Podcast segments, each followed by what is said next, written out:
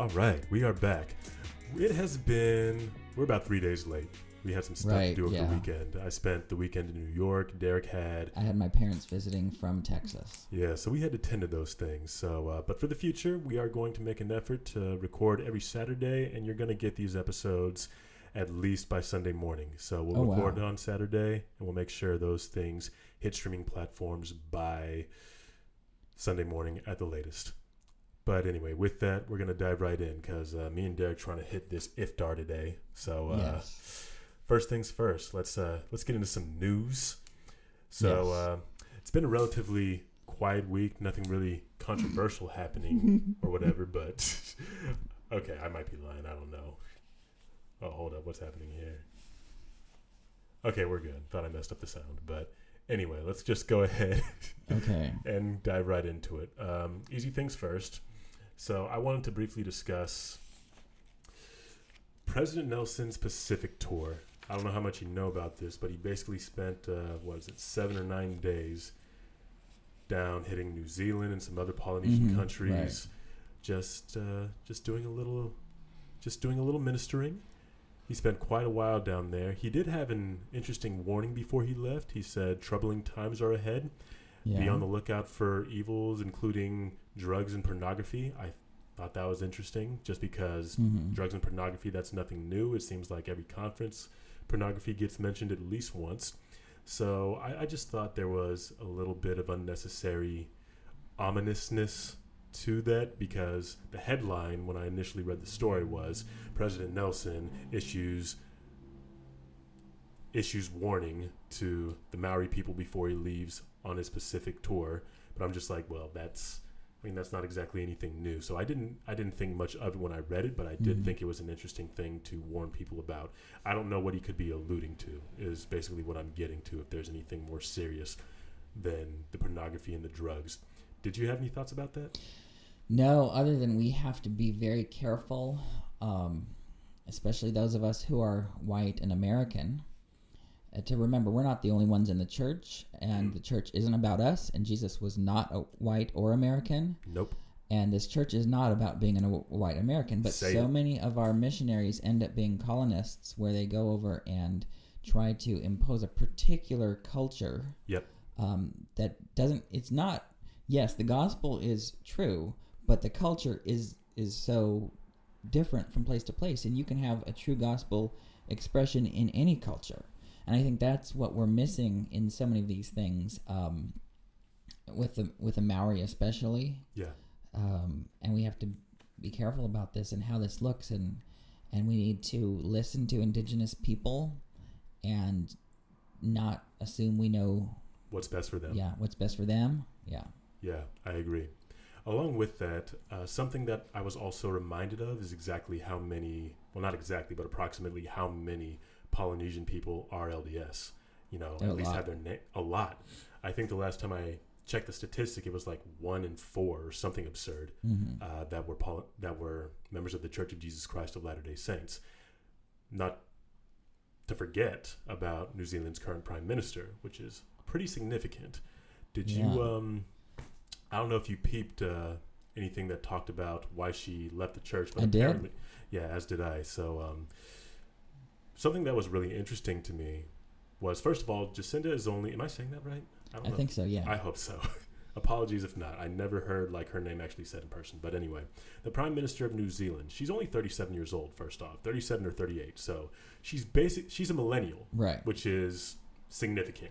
She's Right. also ranked number two on the world's best leaders according to Forbes. She's mm. second only behind Right. Bill and Melinda Gates. So also pretty big. This woman has accomplished so much in her short time in office. For one thing, she gave birth to a child last year Mhm. while in office. Another thing she did was as soon as the mosque shooting happened, she almost immediately led some legis- legislation passed that effectively banned most weapons, but banned banned most assault weapons. Another thing she did was bring in tech giants like Amazon, Google, Facebook, Mhm. YouTube, all these other folks that have that give people voices, and talked about hate speech online and got them to sign this agreement. I forget what the agreement is called, Right. and I didn't write it yeah down. but she basically got all these big companies to agree to do more Right. about online hate speech. Right. So basically, this woman is a verified. I, I don't want to cuss or nothing, but she's she's a ba- she's a she's a boss. Like this woman is a Oh, boss Yeah, she is. and um, I couldn't help but feel a little, you know, maybe this is the, maybe this is the true blue Mormon in me, but I almost felt kind of bad that we couldn't hold on to, we couldn't hold on to her. Yeah, I feel bad about that too.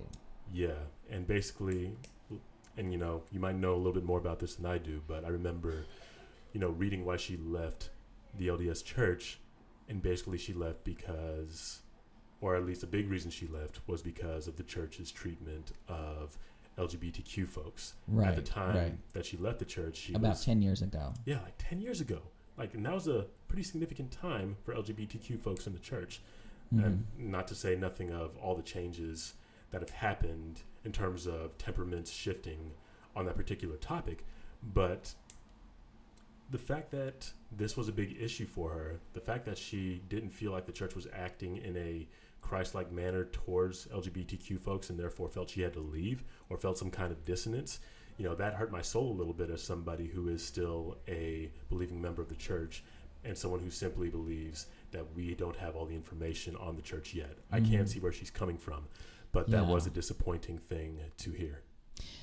And I just want to back up and say, like, if a person needs to leave the church for their own well-being or safety, Certainly. that's one thing. But if you're leaving it on behalf of queer people, like I haven't asked anyone to leave the church. Yeah. I'd prefer if people can, if they're able to stay uh, safely, to stay because otherwise, um, all the people who could create change are no longer there, Yeah. and uh, it really what what it does is is is it just gets rid of the problem rather Yeah. than solves it. Like Yeah. even if all the LGBTQ people leave and their allies, if they all just leave, then it it makes it so easy to retain the status quo. Absolutely, absolutely. And I want to talk about this one day. Like we don't got to talk about it today, but it just Yeah. really bothers me when people cite a reason they leave the church because is because of how the church treats people that look like me or people that love like you, and I'm just like, no, we are still here. I'm still here, and I'm making it work. Especially if you're a straight white person and you use my struggle to explain why you're leaving, I'm just like, I'm not okay with that personally. That really bugs me. Right, right. Especially be- the reason that they're leaving isn't to benefit people of color. They're leaving to rel to relieve their sense of guilt. I Yeah. think they're like, I just can't handle being in a in a racist church anymore, so Mhm. I'm I'm just checking out. I'm like, no, that's not that doesn't actually help the people of color that are in the church. It just No. helps you feel better about your uh, you know cognitive arrangement. It feels like these people are like letting go of the iron rod because of people in the great and spacious building. That's what it feels like. And then putting my people struggle in your mouth like that, that just, I don't know, that just really rubs me the wrong way. But again, topic for another day. yeah, we can talk about that again. We can, we can. Um, but I, I just want to back up and talk about uh, the LDS approach to women's leadership because that's Ah. a functional piece of this conversation too. Yes, because there's so yes. many. Because I President Nelson met with with uh, the Prime Minister and said, "Oh wow, I'm, it's so amazing that a, a woman can do these things." I'm like, "Where have you Mm. been?" you know, and and uh, I'm like, "Hello," Yeah. and I Where you think been? I mean, I- he's 94. Like, Right. I'm to cut him a little bit of slack there. right um and it's true that that very few people have have um done this so young and Yep. have given birth in office and just doing all these things so in a, in a sense her leadership is slightly unlikely but we should never underestimate uh, women or, or any gender Certainly, certainly. Some of those things he brought up would likely not have been brought up if she had been a man. You know what I'm saying? So, right Yeah, definitely a more careful. I want him to be more careful next time. So yeah, that was that was that whole thing. You got anything else to say about uh, that visit no before we move on to the big piece of news? yes Yeah, let's uh, let's talk about this. I kind of want you to go first on this, Derek, because I kind of came ready to read this woman to filth. But if you want to just Yeah, let me go first. Yeah. So what happened is, uh, I don't know if you recall or if you're familiar with this, but Um, so McKenna Denson accused Joseph Bishop, who was her MTC president, of a rape many years ago in the mid 80s. Um, and then she recently came into the news. Uh, she has a civil suit against the church um, based uh, based on this. And then what what's recently come to he- uh, to light is uh, Mike Norton. Now, how did she? Sorry, just to back up real quick for some of the listeners. Now, when did she come to prominence exactly? Like it was sometime last year, right? Like early last year. It was. And what was it? What happened was a an audio recording of her speaking with um, a now elderly Joseph Bishop Hmm. uh, was leaked or somehow put online. Yeah, it was on Mormon Leaks. I remember and this. um, he he admits to some. It's it's unclear exactly, but he admits He to some yeah. indiscretions Some of some nature. sexual misconduct. Um, and he says he doesn't know exactly um, how many uh, women he's done this with and exactly what happened. But anyway, so this uh, set off a big thing, and, and then eventually was revealed that McKenna uh, was the was the survivor in this case, hmm and then um, Mike Norton helped her in a number of ways, including going into Joseph Bishop's ward meeting and confronting him during fast and testimony meeting, and um, and that's uh, that's kind of where where Mike got into this whole piece. And uh, That now, was uh, September of last year, right? September of last year when they went to the sacrament meeting.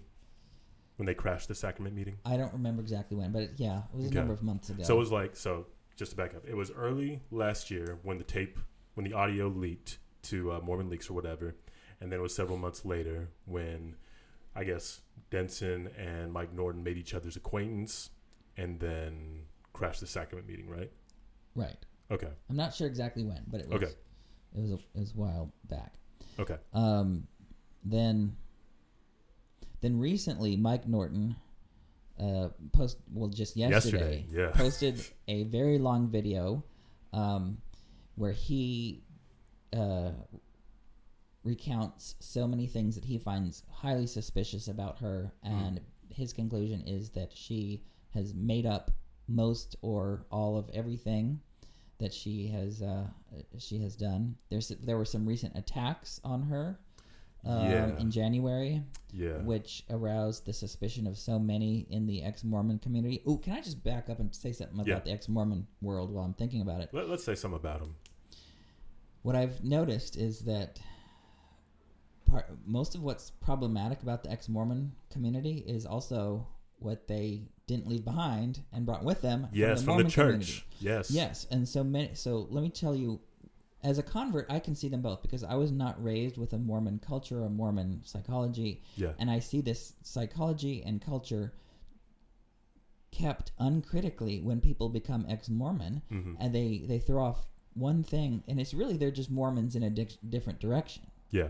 Um, it's issues around hero worship, Mhm. in, issues around black and white, all or nothing thinking, Yeah. issues around um, uh, just the sort of the infallibility of one's leaders, Mhm. um, a tribalism and an enthusiastic evangelism, a lack of transparency.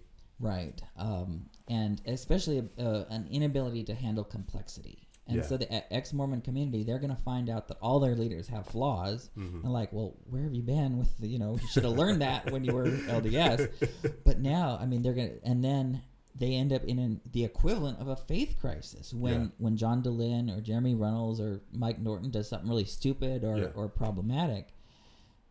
It puts their people, their followers, in a very significant crisis because then it then it, then it just really has they have to juggle the, all this stuff and there's so much trauma which is real Yeah. but it it's it's uh, and it, we here we have a similar thing too where we have uh, two people in the ex-Mormon world, McKenna and and Mike Norton, both have now uh, caused a lot of, of trauma for the ex-Mormon world. hmm But anyway, so that's now let's go back into. Uh, so yeah, and the other thing is, I was able to speak on the phone with McKenna Denson today. Dude, for about forty minutes. I am ready for this. What did And- y'all talk about?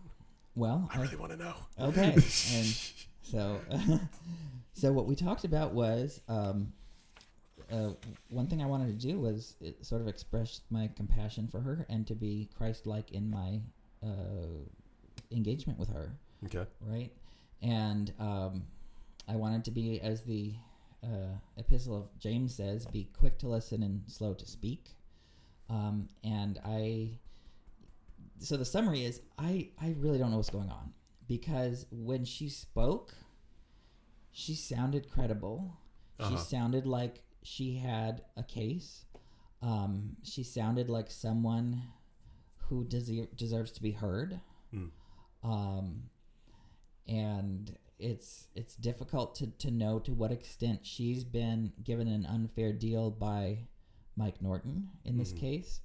Um, and I just wanted to to sort of be a be present with her and ask her a few questions about this experience. Um, and one thing that both of us agreed on was to center um, survivors as a whole, because one of the big fallouts of this is what it does to all of the survivors of Yeah. sexual assault Yeah. in terms of diminishing their credibility Yes. or diminishing their uh, ability to, to go and, and make reports and be believed. Yeah. So we will have a much lower reporting rate. We will have um, a much uh, more difficult time at dealing with abuse in the church and in our society, all because of the way um, Mike Norton handled this. Yeah. And and the other thing is, McKenna admitted um, that, that she made a, a number of mistakes She did. and she has made a number of mistakes over her life and and it's and it's, it's complicated because I don't want to get into the black and white thinking of oh she's a good person or oh she's a bad person because it's a mess and hu- humans Yeah. are complicated and that's what I told her Indeed. and there's the, the issue of hurt people hurt people um, and there may be some of that going on there is also the issue of people who are sexual predators actually choose the people who are unstable and unreliable and who've already had a history of making false accu- accusations Mhm. knowing that they can get away with it knowing that look i can do this to you and no one will believe you Yeah. and those are the people that they intentionally pick so of course she's not in a spot that looks really good No, she's not. and I I don't know what to believe or what not to believe. I it's it, especially after talking to her, I really feel like like there's something we should listen to, but I I. I, I'm not there, so I can't be an expert on what happened. I am not. What I can do is be an expert on the scriptures, Yeah. and that's what I'm going to bring in. Is um, I love how Deuteronomy chapter. Well, first of all, you've got Exodus 20 and the and the Ten Commandments. Of course, one is thou shalt not bear false witness, which is very much a judicial and legal um, uh, piece of Okay. of, of uh, the Torah. But there's also in Deuteronomy chapter 19 what happens when you have false witnesses, and a lot of people don't realize this. But Deuteronomy 19 says that if someone is exposed as a false witness, you should do to them what they were going would have done to the the person they accused basically. So ba- if you accuse someone of a capital crime and turns out you're false then then you should be put to death. If you accuse someone of something that uh, the penalty is a fine then you have to pay that fine. So that's basically what happens. Okay. and of course, the uh, Torah is very clear that in the mouth of two or three witnesses, uh, should something be be done, you cannot convict on the basis of just one witness. Which is also another complicating thing because Joseph Bishop himself has a number of accusers, has a number of uh, incriminating things about him, including what he admitted in his own uh, recording. Right. Right. And Like he admitted to, you know, sexual indiscretion. Right. Um, McKenna and I, uh, and I do have her permission to say these things. I don't think Okay. she knew I was going to talk about this in a podcast. I said, if there's anything you need to keep confidential, let me know, and I won't talk about it. But she did. We did talk about um, her diagnosis of dissociative identity disorder and the the role that that may play in some of these things. Okay. She says that she's unable to remember uh, some of these uh, allegations, like she doesn't remember at all whether or not she uh, faked having cancer in order to fundraise. Um, and she she didn't say she knows she didn't do that. She said, "Well, maybe I did it. I just don't remember." Hmm. And it, that's things like this make it so complicated. Yeah. Um, I did ask her about her ac- uh, allegations about the one or two black men uh, who there was said many. Like there was at least five cases where she basically said a black man either tried to assault or rape me. Yeah And that was like the biggest deal for me for obvious reasons, but you know, for, I mean like racism is much deeper than mental illness first off. Like Right. before there's this one story my friend was telling me about how when his when his grandmother like had dementia, her mind forgot just about everything, family members and stuff, but did not forget the N word and was like calling oh right like yeah so like that that is like a big deal to me. The fact that whether or not you know those incidents actually happened to her. I mean, I think uh, I think in uh, Norton's video, McKenna did admit to doing some of those things, but the fact that every man, like in like five of these cases, was a black male that was doing this to her, that really messed with me. Like that that was that PTSD bit I was talking to you about before the show right it, like we were just talking about this last week why i don't mess with white women or why i have such Right. fear around white women generally speaking it's because of stuff like this people like mckenna denson so well yeah now, talk of course, about that Of course, what she's gonna, what she said is that, um, well, that's the way that's the way it happened, Mhm. and that she was in South Carolina where there are a lot of black men, and that just is happened to.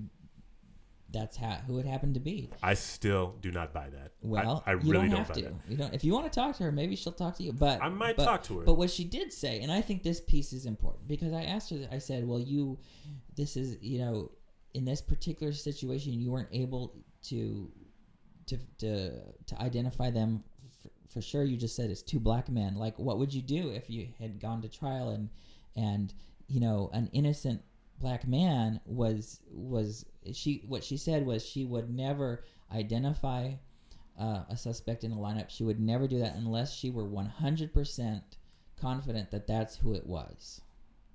jeez man That's what she said. I mean, I, I I mean, that's fine and everything. Just the, the primary reason this is so suspect to me is because the chances that all the incidents of assault or attempted rape or actual rape that happened to her, the fact that they were all by black men and that the well, chances. Joseph Bishop.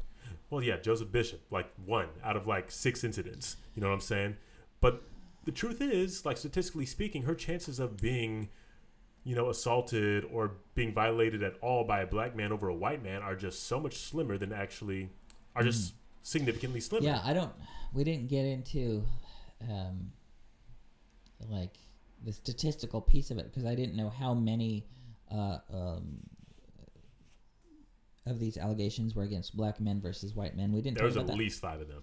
At least But anyway, uh, what it does though is it plays into this larger realm of, oh, this this allegation will be believable in a racist society. Which, whether or not it's true, that's the that's the larger th- piece that goes into Mm. is people will think, oh, this is the stereotype, and this is, you know, um, we need to to do something about that.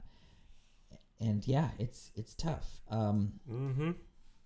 It's one really of, tough. one of the things she did say is uh, that she was surprised that all this stuff just blew up this way because she said this doss- the dossier about all of her, her criminal and legal history has been out there and people know her name and people have it's been out there and she's surprised that Mike is now framing all these things against her um, and she said I've already admitted the things that I've done wrong I've already um, owned up to everything that I've done. Um, But the fact that Mike Norton is doing it is pretty significant it is I mean, because I mean this was somebody that was her friend. This is not somebody that's like trying to like smear her character because it's devastating to their case, which is why I don't believe people took too seriously, um, or rather went after the church when they compiled that dossier. It was because you know they thought it was a smear campaign as opposed to Mike Norton, who doesn't really seem to have anything to Mhm. gain from this other than perhaps writing his wrong of befriending her or being slightly complicit in the effect that she's had on both Joseph and Greg Bishop or on the public in general. You know what I'm Right, saying? Like right. it seems more significant that this came from somebody who was so gung ho about Denson one day Right. and then not gung ho about her like the day after. You know what I'm saying? Well, it's yeah. Clearly, clearly, Mike Norton has changed his mind about her, right, and that's a big deal. and it is a, it is a big deal. But on the other hand, um, McKenna's point was if she had if she had the time and bandwidth to explain it to him and to explain it to the world, it would make it would people would see the justice in her case, and she would be vindicated eventually. Like, Um, hmm. I'm just reporting what she said. Nah, I, I get. I, I can't tell you. I, I wasn't there. I myself um, am torn on on the one hand of uh, the idea of oh we should believe women, and then yes.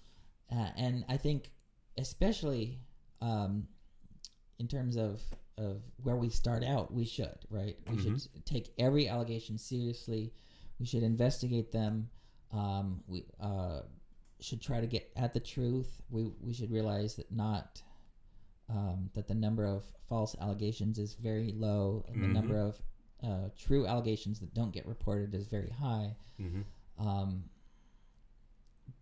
but it, it's complicated because, well, it's just a big mess. It's a big mess on, on all sides, and there's Yeah, no you can- one yeah. that's that's perfectly squeaky clean and perfectly woke and perfectly knowledgeable of these things. Yeah. Um, and, and, and you know we're all we're all human, and this is, gets back to like the focus should be on not so much McKenna's reputation or Mike Norton's reputation, but on survivors as a whole hmm because this is that's who's really impacted and there many survivors are really re-traumatized by this um, exposure of McKenna in this particular way because now then it delegitimizes their Yeah. stories Yeah.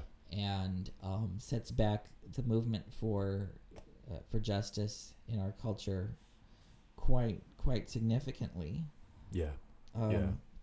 As well as the cause of you know whatever you want to say the cause of ex Mormons is, uh, sets that back as well. Right. Um, so that's mostly what we what we talked about. Okay. I, I yeah. I mean, all I want to get out here is basically what happened yesterday. Like just to just to recap what happened yesterday exactly. Mike Norton, who pretty much rose to ex-Mormon infamy when he posted posted temple ordinances, videos of those things to YouTube. What he did yesterday, after you know having a friendship with McKenna, was basically put out one 42 minute video in essence detailing a bunch of things Mm-hmm.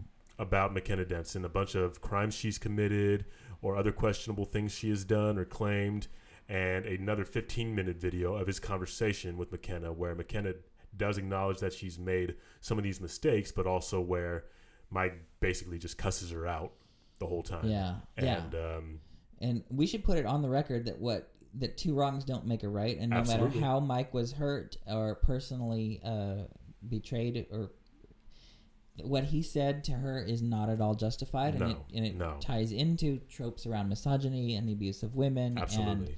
and the male entitlement to to a certain behavior from women it's it's what he did was not at all okay and the idea of of oh i can now use my straight white male privilege to say oops i messed up and let's move on Yeah. no that's that's not how it works Yeah. um you don't get to say you don't get to do these awful things um, which which traumatized uh, so many people yeah, and then man. just say, "Oh, I'm, I I apologize for that. I realize what I said was wrong." Yeah, but that doesn't help. yeah, it doesn't. It doesn't. Like you got to do better than that. Like Mhm. Mike Norton needs some therapy, and he needs some Mhm. needs something else. And the other thing McKenna said is that what this does, she still has an outstanding case against the church, uh, legal case. That's right. Like March of next year at the earliest, I think is when that is going to go to trial. The fraud case, right? Yes, the fraud Okay. case. And she said that her attorney now is very reluctant to proceed with the trial because You it will McKenna? be difficult to to win. Yeah. Um, and and yeah, and I think uh, and it's uh, yeah, it is a is a very very difficult situation that everyone's in. Indeed, indeed. So this is what Mike Norton again. Like I think I made this implicitly clear by now, but I'm just gonna say it. I don't particularly care for this guy. Like I'm still very much an active believing Mormon, and some of the things that he does with regard to the Mormon Church, I just feel are straight up wrong and make a mockery Mm, mhm. of the faith in, in an unacceptable way. I'm cool if you got issues with my faith. I'm cool if you got issues with the church. Yeah. I'm not okay if you engage in this kind. Uh, I don't even know what to call what Mike Norton does. Like some of the things he does are just straight up childish, and other things are just straight up disrespectful, which I Yeah. don't care for. You can make an academic case against the church, against any of our truth claims or anything else, but like I don't like what Mike Norton does. As a member of the church, I don't like the guy. As a person, I don't respect the guy. Just this is, Mhm. or at least Mhm. I'm just gonna say as a person, I don't like the guy either because what he did yesterday, I can admit was like, if it was the right thing to do, if what he had to say was true, that took some balls, and I want to give credit where credit is due. But this man, as you already pointed out, there's a lot of misogyny that needs to be unpacked there. Like to tell a woman that you would shoot her between the eyes or punch her in the nose, inexcusable. Like Mhm. you can't do stuff like that. Yeah, and this goes back to another issue of, about both the Mormon and the ex-Mormon communities. They're they're they're really just kind of two sides of the same coin. They just they're playing the same game. They just now are switch teams the other side, Mm-hmm. and it has to do with instead of actual thought, they're thinking with labels and categories, Yeah. and not getting at the truth. We as Yes, people in the church do this too. I should make that clear. Yeah. So so what they so many Mormons do this. They're like instead of actually evaluating something and saying let's get at the truth, they'll they'll say is this pro church or anti church, and then the thinking's done. If if this argument, no matter how flawed it is, supports the church, they somehow believe it. Yeah. And if the argument um, challenges the church in any way, they don't believe it. Instead of evaluating these things on their merits, and it's the same thing in the ex-Mormon world. Like so many people came out cheering on McKenna, not because they evaluated the case, but because it was damaging to the church. Yeah. Um, and I, and and then same thing with, it. Yeah, it's just the same mental framework, just uh, oriented in the opposite direction. Yep. And neither one of those is authentic to doctrinal Mormonism. G- Joseph Smith taught, you know, you have to question. We started Yeah. with questions as a restoration. That like, is which- how it started. That is how the whole thing started. Questions. and and that we should seek after truth wherever it is, and you know, um, and and just whatever is is uh, trustworthy, honest, virtuous, you know, of good report, all those things. That's what we seek. We seek after these things, yeah. and we don't just be satisfied with um, very sloppy apologetic work um, that will never sustain any deep uh, converted faith. Um, and so, and it, it's a similar thing. Is so many of these people have just left the church, and not left behind all of the problematic things that they inherited from the the culture that they were born in. Mm-hmm. Mm-hmm. I'm like, they, yeah, it's it's just baffling to me how they can how, how they can persist in in these frame uh, frames of mind that are so problematic. Mm. Definitely. So, just for the sake of time, I guess we'll just put, uh, if the videos are still up, we'll go ahead and put the copy or a link to those videos in the show notes. But basically, in the 42 minute video, um, Mike Norton accuses Denson of taking money under false pretenses, harming herself to bring lawsuits against several companies, and also says that she's been tried or convicted for identity theft, DUI, shoplifting, and we've already talked about this final claim, the one that like is the biggest deal to me, has made a lot of false claims of assault or rape, all at the hands of black men. So he basically shares his personal feelings as well as these allegations and makes claims that he has evidence to back up all of what he says. He says you can email him, you can comment on his YouTube video, you can call him, and uh, he would more than freely share uh, that evidence with you guys. But uh, again, we'll put the video in the show notes and you guys can look at it for yourself, come to your own conclusions. As Derek said, always be asking questions, seek the truth. Yeah, and I think um, I, I'm not going to say, well, I know that she's telling the truth, and I'm I'm not going to say that I know she's not telling the truth. I I really don't think it's it's fair to say either of those right now. There's some larger things to ta to think about, and there's some some judgment that needs to be reserved. And the truth is going to be more complex than just the black or white, all or nothing. Well, Yeah. she's good or bad. Yeah. Um, so yeah, I guess that's all I had. Okay, that's all I got too. Like, I mean, I was ready to read the woman to filth, but I'm glad you spoke first because, you know, I might have been less have to be compassionate. Christ-like because because what what matters most hard, is our Derek. character in the end. That's hard, Right. Derek. no, you're right though. You're right though. And right? uh, I, I thought to myself, how would what how would Christ treat her? Um, and what he would do is um, receive her as a, a member of the human family. And she deserves that. She is entitled to that. I Yeah. will not knock that at all. I will not knock that at all. Yeah. Well, yeah. So moving just- on. We'll go ahead and move on to uh, this week's "Come Follow Me." Um, I really like this lesson, but one thing definitely stood out to me more than more than others. I focused a lot on Matthew 22 and 23. I know you've heard Mhm. me talk about these Mhm. a couple of times, Mhm. But because that was in this week's lesson, I'm going to talk about it again, and I'm going to. I'm just going to go through it. I don't know if you want to go first or if you got other stuff you want to talk about, but I just want to let you know I'm talking about Matthew 22 and 23. Okay. I have. I'll be talking about other things, so you can go first. I will go first. Dope. So, Matthew 22 and 23. There's a couple things I want to highlight here. I, I talk about my interest in their juxtaposition all the time, but before I get to that, I really want to highlight the uh, an exercise in the manual that I really appreciate. Now, the exercise given in the manual tells us to make a list of several different commandments and to connect them to the first and second grade commandments. Now, the first and second grade commandments are mentioned at the end of Matthew 22. And uh, the manual says, tie things like the law of tithing or the law of chastity or the word of wisdom. Tie, find a way to tie those back to the first and second grade commandments. Mhm. Find a way to tie the Ten Commandments back to the first and second grade commandment.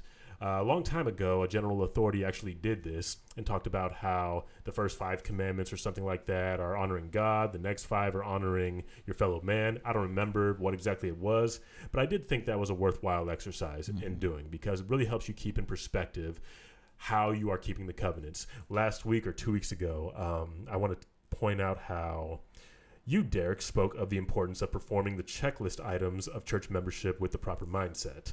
You, you said, in essence, that we miss the point of the covenants we make and the commandments we keep if we forget the love of God and our fellow man in the process. And that really Mhm. resonated with me personally. I think it resonates with a lot of our listeners, a lot of members of the church. What I wanted to highlight, though, is the juxtaposition of the end of Matthew 22 with Matthew 23. Sorry, did you want to say something about that real quick? Well, I, I wanted I love this principle and uh, of summing up everything in the two great commandments, which It's great. Paul does also in Romans chapter thirteen. He sums them up in just the one: love uh, love your neighbors yourself. And what's really peculiar for our straight supremacist friends is they have a hard time taking their interpretation of, of the law of chastity and making it fit into to those two because the Oh, love I'm between two men the love between two men or two women doesn't hurt God and it doesn't hurt neighbor. Mhm. It's exactly morally indistinguishable from straight relationships, except through some artificial, um, like ritual, um, imaginary, and artificial, uh, uh, arbitrary division. I mean, there's Mhm. there's except for bigotry, there is no difference Mm. um, which which is really interesting to to hear people say, "Oh, we're going to need some big doctrinal change." Like, no, we don't. I mean, we need to 'Cause it's not understand. doctrine. We need to understand our doctrine differently. Correct. But what? But to say that we need some big, earth-shattering thing is to say that that gay relationships are a different kind of relationship than straight. They're not. Mm. They're they're. It's not in any sense a different kind of relationship. It's not Yeah. like I'm marrying an elephant or something, where you would need a revelation to, to, to do something so surprising. yeah. It's the same love. It's the same commitment. It's literally the same thing, Mm. with the only difference is, su- is superficial, Mhm. right? Um, some some you know the Lord looks on the heart, not on the on the outward things, and and literally people are just focusing on the anatomy and saying that is actually morally significant, and it's not. No, it's not. So let's go back to what you were saying. yeah, and I'll just tag out the end of that that there's genuinely nothing in the scriptures that makes a case for anatomical complementarity, which is just Right. ridiculous in the first place. But we can talk about that another time. Uh, what I wanted to talk about again was the juxtaposition of the end of Matthew 22 with the rest of Matthew 23. Mm-hmm. Matthew 23 is very unique in that we see a lot of exclamation points, which, and this is why we see all those exclamation points. We see, we see Jesus Christ crying woes upon the scribes, Pharisees, and hypocrites. And what is Mhm. their crime? Let's read. I should have pulled this up earlier. I'm going to just thumb through this real quick. So we're going to be in Matthew 23. We're going to be looking at verses 23 through 24, 23 13, and 23 15. Now, if the Savior has ever been indignant during his sojourn in mortality, he was definitely indignant in Matthew 23. Mm-hmm. Um, I'm, I'm fascinated by that, but more so fi- fascinated by why he was indignant, which brings me to these particular verses. Again, we are in Matthew 23, and we're going to start in 23 through 25. Why is Jesus mad? Woe unto you, scribes and Pharisees and hypocrites! Exclamation mark. For ye pay tithe of mint and I can't pronounce this anise and cumin, and have omitted the weightier matters of the law, judgment, mercy, and faith. These ought ye to have done, and not to leave the other undone. So significant. Moving on, verse 13. But woe unto you, scribes and Pharisees, hypocrites! Exclamation mark. For ye shut up the kingdom of heaven against men. For ye neither go in yourselves, neither suffer ye them that are entering to go in. Verse 15. Woe unto you, scribes and Pharisees, hypocrites! Exclamation mark. For ye compass sea and land to make one proselyte, and when he is made, ye make him twofold more of a child of hell than yourselves. Ooh, get him, Jesus. Get him, Jesus. Mm-hmm. So, like, the reason I point out the Savior's anger is because you, you don't really see it anywhere else, which is pretty significant considering all the BS that Jesus has dealt with during his sojourn in mortality. Like around Jesus, you can whine, you can lie, you can shift your loyalties like Judas, you can be late, you can be greedy, you can be too ambitious like the sons of thunder, you can be stupid, you can be coward, you can be a hypocrite, you can fall asleep at all the wrong moments like the apostles did. You can oh my gosh like you can you can do everything mm-hmm. wrong and it doesn't seem to offend jesus. Right. You can crucify him and he'll forgive you. you. can crucify the dude. You can crucify the dude and he will say father forgive them for they know not what they do. Right. like we don't see exclamation marks in those instances is the point i'm getting at. And and, and like but but you look and you consider what the teachers of the law and pharisees quote unquote you consider what they did. They transformed god's law into a justification for denying god's love to people. So i believe it's safe to assume that the top of jesus's crap list i wrote something else here the top of Jesus' crap list are those who, in his own name, set themselves up as um, as sanctimonious judges of others. So, like, that is what I really get from Matthew 23 is that the people that anger Jesus, like, really make him mad, aren't these like aren't these other people like the people who make him most angry i honestly believe because of this chapter are people who use his law to say you don't belong here who use Right. his law to say you are not entitled to god's love and where i liken that to the lgbtq struggle i mean there's there's obviously ties in Right. there i don't feel and i have not found sufficient evidence that the law of god disqualifies anybody particularly in this case lgbtq folks from from receiving God's love. I don't believe that I, I believe that some of the greatest sinning we are doing right now as a church is taking God's mm-hmm. law and saying that that does not apply to members of the that members of the LGBTQ community.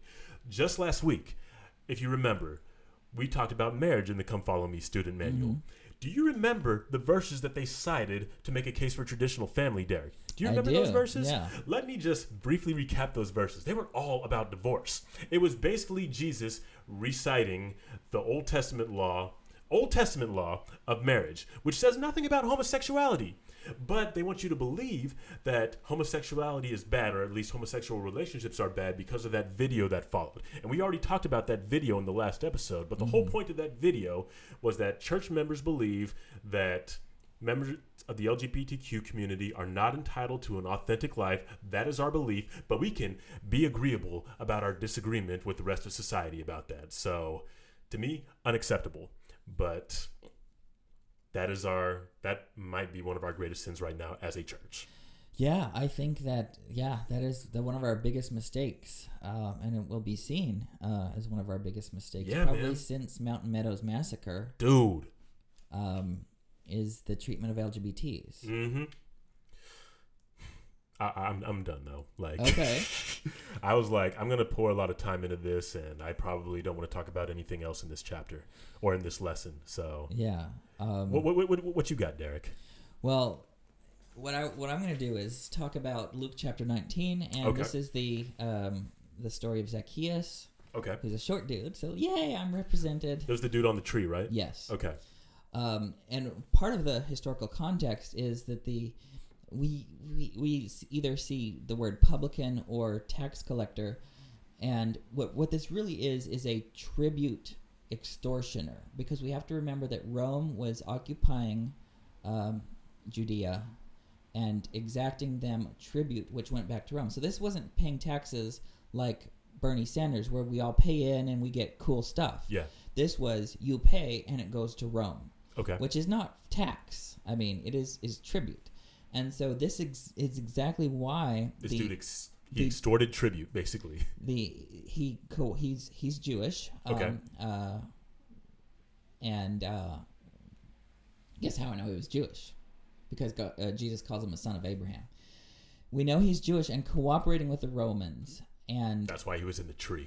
and and That's why he was at a distance. and that's why the publicans were so hated by the people um, because they were they weren't just like oh high taxes it's no you are cooperating with the enemy you are betraying your people uh, for your own personal benefit Mm. and that's and he, so that's what we have to realize is going on so Okay. he actually hurt and oppressed people and let's talk about the concept of reparations because here jesus is so beautifully legitimizes the concept of reparations I like reparations. yes I, I support reparations Yes. and uh, so does Jesus. So does Jesus. And he's and so Zacchaeus is the one who promises, uh, "I will give half my stuff to the poor, and anything that I've defrauded anyone, I will repay them four times." Mm. And that's reparations. Okay. Um, and I and I think it's only after Zacchaeus' con- confession of making reparations does Jesus say, "Today salvation has come to this household." Mm. And I think that is just so beautiful that that Jesus supports reparations. And obviously, I think we've got something going on here in the American context um, with the uh, reparations, which for um, that the U.S. government should pay towards the descendants of enslaved people. Mm.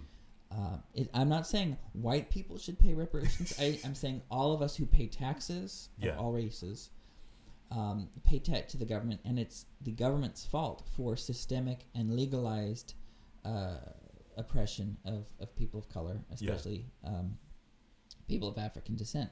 And so we have to, to think about this. And there's a lot of people think, well, we don't need reparations. We just need, we're all like on a level playing field now, and we just got to get with. the Pro. I'm like, no, because wealth is generational, resource and education are generational and inherited. And if you set people up in the 19th century and during Jim Crow with unfair uh, advantages, their descendants are going to be um, held back Mhm. or privileged by the wealth, the education, the uh, opportunities that they've inherited.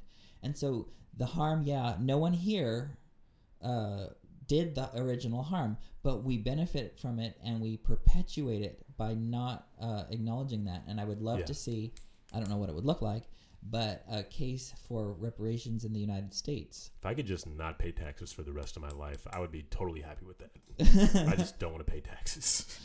Right. Well, yeah.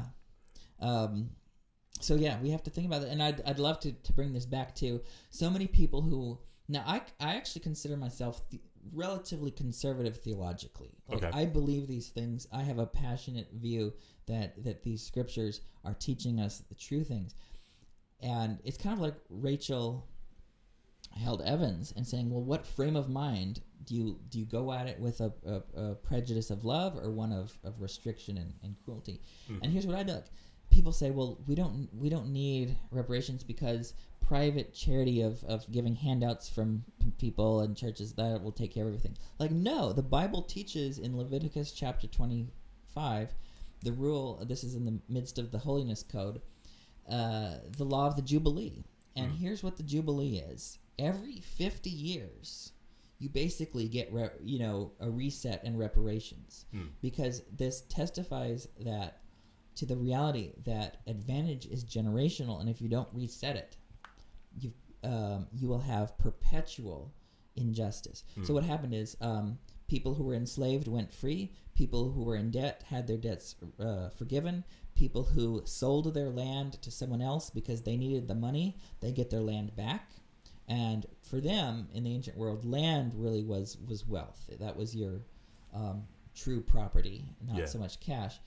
And getting your land back uh, enabled you to have financial um, stability in, in a in a way that is very very important. So so and people's families got the land back. Um, every 50 years there was a year of jubilee and i think that is so beautiful because the people who originally sold the land 40 years before they're gone right Mhm. it's the descendants who will either benefit or um, have a disadvantage because of what their ancestors did.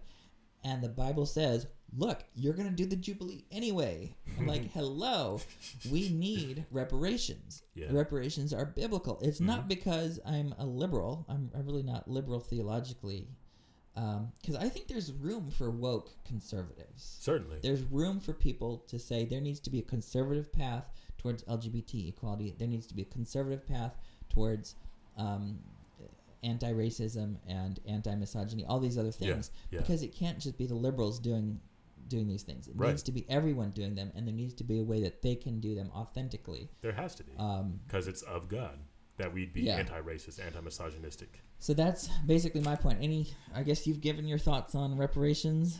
Yeah, I have. I have. Okay. Um, the only thing I wanted to point out in this story is once again give a shout out to Sister Eubank because she cited this story as well, in essence, to say that one of the reasons that he was up in this tree was because he didn't feel like he could get that close to the Savior without people, you know, throwing a fit at him or whatever. Mhm. But Jesus still welcomed him in. Very Right. similar to the way that you, you know, welcomed in or gave audience to McKenna Denson, Mhm. despite what most people are probably thinking about her right now.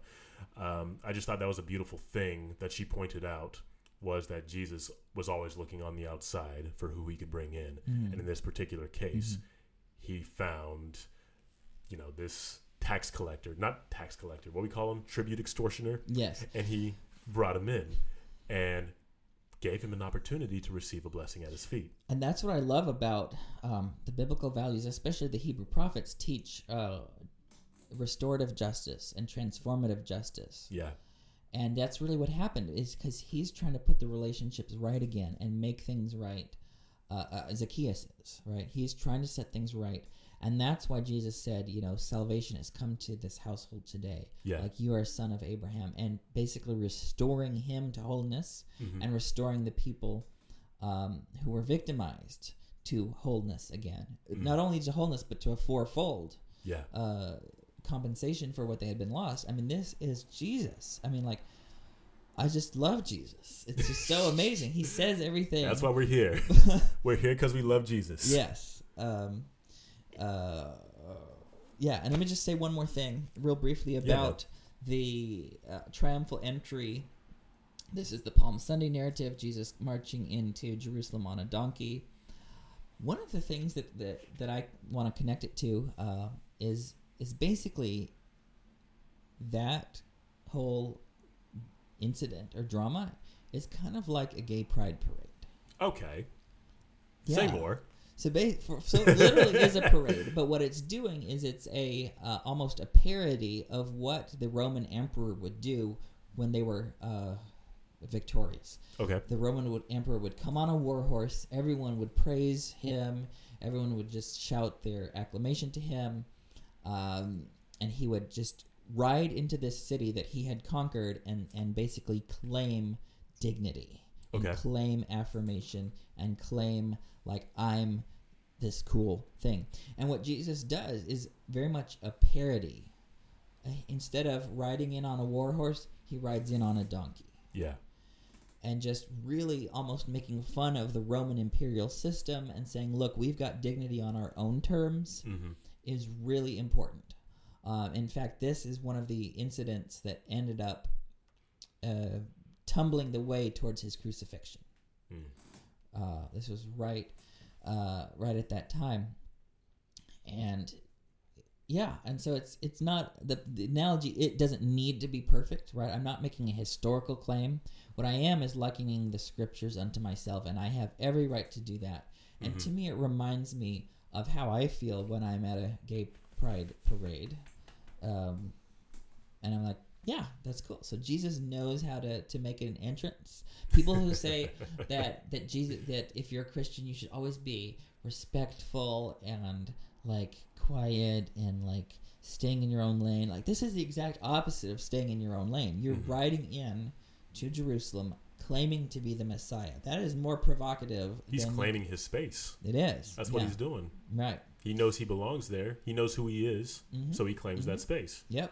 That's really cool, Derek. I never looked at it like that. Yeah. I'm really glad you said that. Thanks. Pride parade. That's what it is. It's a parade. Yay. Jesus out here. All right. Anything else you got from the Come Follow Me? No. All right. Then let's go ahead and briefly do this prayer roll business. I will go first briefly. Okay. I don't have too much I want to say about this because the story has already blown up over social media. If you follow anything on Black Twitter or anything Black related, you you definitely seen this story. There was a story that broke about um, some some rather unfortunate racism at the Boston Museum of Fine Arts. Now, I also want to say I feel a little closer to this issue because the teacher in this account is actually in my singles ward. Uh, her name's Marvelyn, and if you feel to do so, please reach out to her because I don't. No one should have to go through this, and I really want to make sure that justice is brought to these kids, and at the very least, that they receive some emotional support. I don't know too much what she's going through right now, but any words of encouragement that can be offered would be appreciated. Mhm. But basically, what happened at this museum? What what was it? No shirt, no shoes, no watermelon. What was it? It was no food, no drinks, no watermelon. yes, no food, no drinks, no watermelon. They said to these kids. Now, Marvelyn's class is basically all kids of color, a lot of black and Latino kids. Now, she was taking these kids through the museum tour or through the museum, and she was watching her kids get followed, watching her kids get reprimanded for things that white children were doing in the museum, and also rude behavior from both the security, the staff, and also other patrons. So after that experience, you know, she obviously went to social media. That's how I originally got the news. That got a lot of steam, a lot of posts, a mm-hmm. lot of retweets and stuff like that. The the rub though was that the museum took a while to apologize. And what's and what's more was they didn't even do a real apology. They said they were going to investigate themselves, which is something I'm all too accustomed to police saying about themselves when they kill an unar- unarmed black person is that they are going to investigate themselves for this thing that happened. It's not really something I can take in good faith. Not really something I believe anybody should take in good faith. And we don't really know still. Like it's about it's been over a week since this since this incident and we don't know what kind of justice or comfort is going to be brought to these children or what the Boston MFA is going to do to rectify this incident or to make sure that it doesn't happen again. But this is just all too common of an occurrence across the nation where we watch things like this happen to black children or things like this happen to black people in general and then watch not enough get done about this. Police brutality has been an issue in this country since the days of the black codes.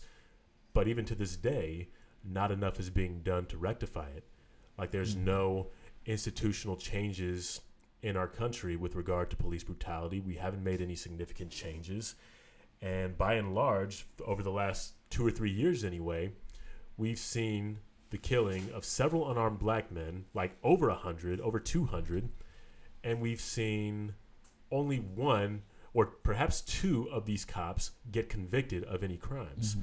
And again, these are unarmed black men being shot under dubious circumstances. So this is all too common of an occurrence, and this whole thing that happened at the Boston M- MFA is just my personal most recent reminder of that. And it's unfortunate. So pray for America. Pray for the Boston MFA. I personally won't be Mhm. patronizing them anytime soon until they make strides toward not only a better museum experience, but give a better apology to these kids. Because the best they could do at that time was give them free passes to go into the MFA again. I'm just like, why would they want to come back to the museum? like, what guarantee do they have of, of a of a better experience?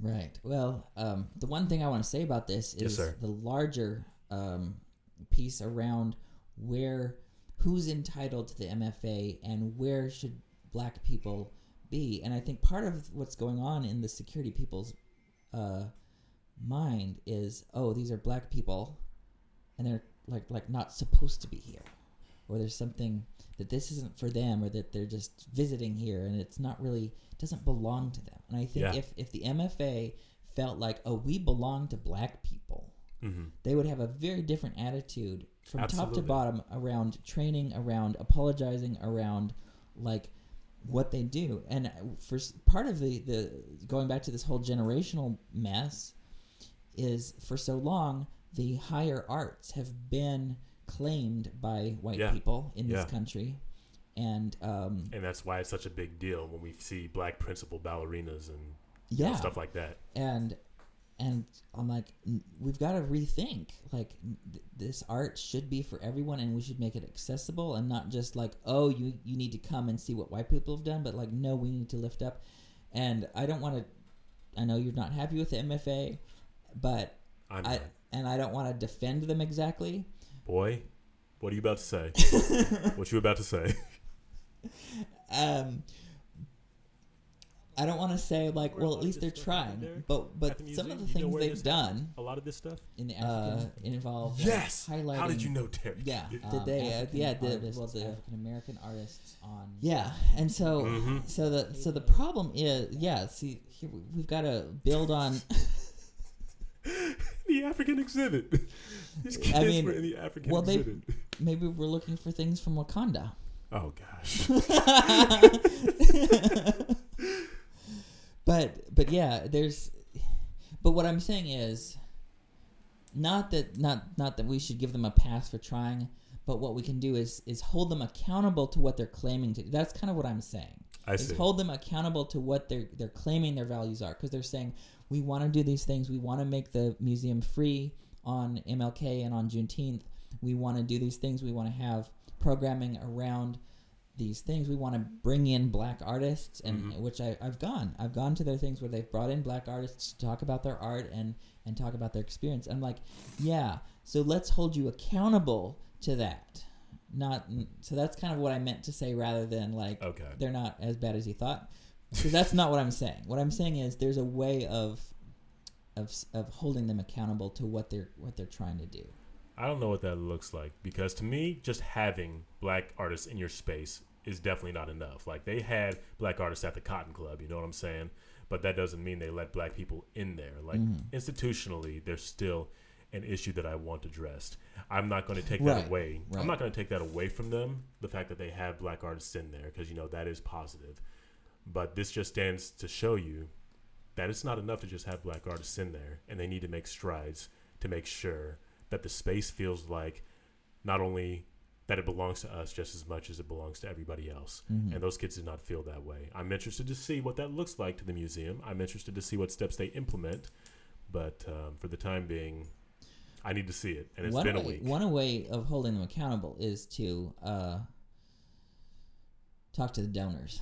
Okay. People like all these rich people who give them money. Like say, hey, you have the power to withhold your money or or grant it. Okay. And if you want good stuff to be happening at this museum, you have every right to say, "Hey, look, this this was not okay. You need to do this Mhm. um, it, to earn our continued support." So that's one th- thing they they uh, uh, can do. Um, oh yeah, so my, on to what I was gonna put. Yeah, pick. what you got, Derek? Who you putting on? So Ben Carson. So, so he needs some some help and some some grace here. So I'm really disappointed with his um, interview. Like I saw uh, Katie Porter really give him some tough Get into it, questioning, yeah. and Ayanna Pressley really give him some tough questionings. And I would I would be more gracious with him if he. What? Hold it out there. Hold it up. I gotta plug this thing in. Oh. Keep talking into that. Okay. though. So, I uh, I would be more gracious with uh, with him if he if he were sort of honest and cooperative in the interview. If he if they would have said, "Do you know what this is?" and he said, "You know, I I don't know that. I um I really need to do better at this." And and you're very very right. Or when Ayanna Pressley said, "Would you let your grandmother live in this kind of housing?" and he refused to answer. He he went. He, she was like, "Yes or no." Um, would you let your grandmother live in in this in this type of housing? And he just ref- dodged it. He should have Yeah. said he should have said no, I wouldn't, and we need to work on this. Yep. And I loved the the, the questioning of she she appealed to his status and fame as a physician to say, look, would you tell me as a physician do uh, does lack of access to decent and affordable housing impact people's health? Mm. which is a duh answer. And he didn't answer. He's like, well, you know the answer to that. he didn't. He should have said, you know, yes, it is. We need to do better, and um, and and just do that because just dodging the issue, and uh, and then go, and then with the Oreo. Did you put on a voice just now, by the way? When you uh, were speaking for Ben Carson, did you put on a voice? I don't recall. Okay, keep going. Sound like you put on a straight voice. Oh. Oh. Just an observation. Continue. Okay. Well, what the uh oh now I'm now I'm all lost. Sorry, Uh, Ben. Okay, so what happened Oreos, is yeah. oh yeah the Oreo thing, and what he so Katie Porter said, "Do you know what an REO is?" And he's like, "An Oreo." She's like, "No, not an Oreo, an REO, a real estate owned thing." And these seem to be like basic things that the the Secretary of Housing and Urban, Urban Development Should know. should know Yeah. and should deal with because and the point of, of both of these amazing um, uh, members of congress was look real lives are affected by this this isn't Mhm. just some like hypothetical thing people live and die based on these policies and access to um, to, to, to economic and housing justice is like you need to get on this um, and i hate to to say that we should judge Ben Carson by the content of his character, not the color of his skin. But the content of his character isn't looking real good, It is not. and um, and and yeah, and so yeah, er, I just wish wish he would have a little more humility, um, and a little more uh, less pride and a little less uh, uh, feeling trapped that you have to maintain your your legitimacy because that's what traps everyone. It's, it's you think like, oh, I gotta, I gotta maintain my appearance of wokeness or my appearance of, of whatever, Yeah. and we all get trapped in. And this goes back to the hypocrite piece. right? Okay. And we've all we've all got a ways to go. Um, and yeah, so that's where I want to end it. We should we just hope hope the best for Ben Carson. Hope the best for Ben Carson. Pray for that dude. He won't lose his job though. He'll be okay. Yeah, I got nothing else on that though. So, uh, are we done, Derek? I, I guess we're done. I guess we're done. Thank you guys for joining us. We will see you next. Well, I guess this weekend. Yep. See you this weekend. Bye.